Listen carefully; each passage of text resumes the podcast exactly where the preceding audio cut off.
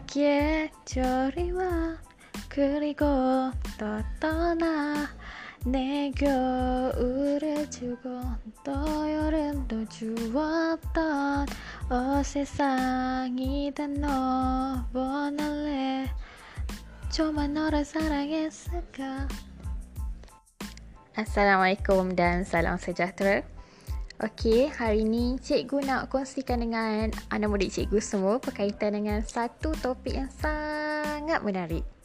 Okey, topik yang apa yang cikgu nak kongsikan dengan kamu semua hari ni, dia ada kaitan dengan nyanyian cikgu di awal podcast tadi. Ha. Lag, actually lagu yang cikgu nyanyikan tadi itu bertajuk Four Season.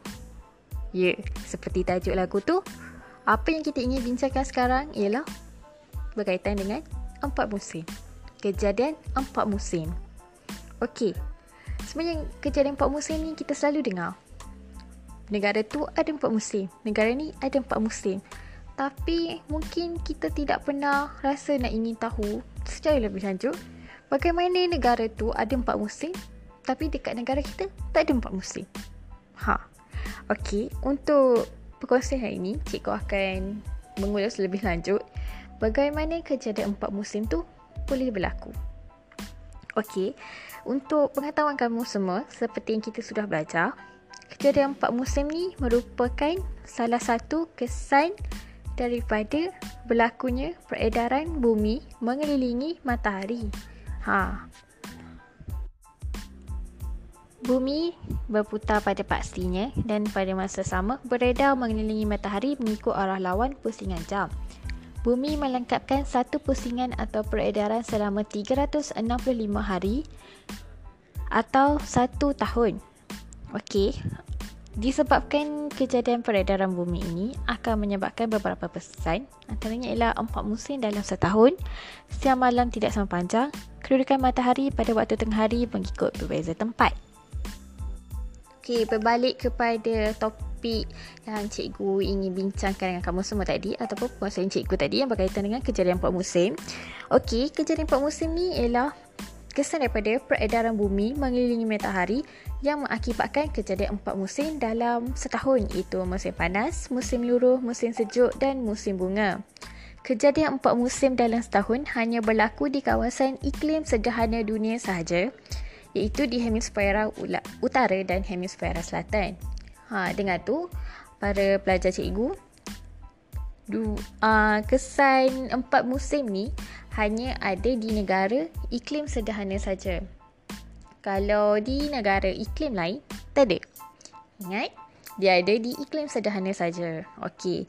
Contoh-contoh negara yang beriklim sederhana ni seperti macam Korea, Jepun, China dan negara-negara Eropah negara Eropah tu kat mana? Ha, London, UK. Ah, ha, London dengan UK tu samalah.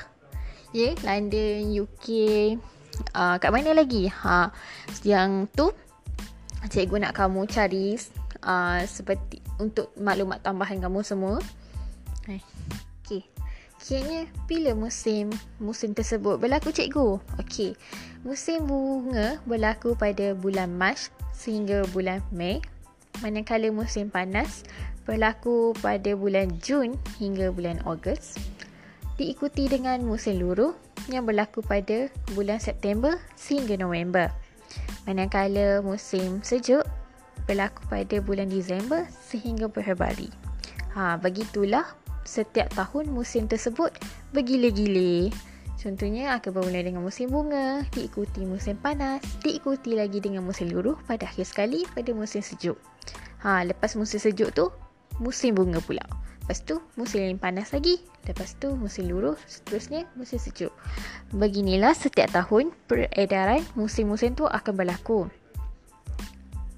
Sampai bila cikgu musim akan musim-musim ni akan berlaku? Ha, yang tu cikgu tak boleh cakap. Sepanjang peredaran bumi kita berputar mengelilingi matahari, sepanjang itulah musim-musim tu akan bertukar macam tu. Okey, walaupun ba- walau bagaimanapun, walaupun negara-negara lain ada yang musim mana uh, ada yang empat musim, negara kita tak ada yang empat musim, jangan risau. Negara kita pun ada keistimewaannya walaupun selalu musim panas dan juga musim hujan. Ha, Setiap negara ada pro and cons dia lah. Ha, Okey, seterusnya uh, untuk episod lain untuk ataupun podcast lain, cikgu akan kongsikan uh, pada bulan pada negara musim sederhana apa aktiviti yang mereka lakukan ketika musim-musim tersebut dan pada negara kita apa yang kita lakukan pada musim yang ada di negara kita saja.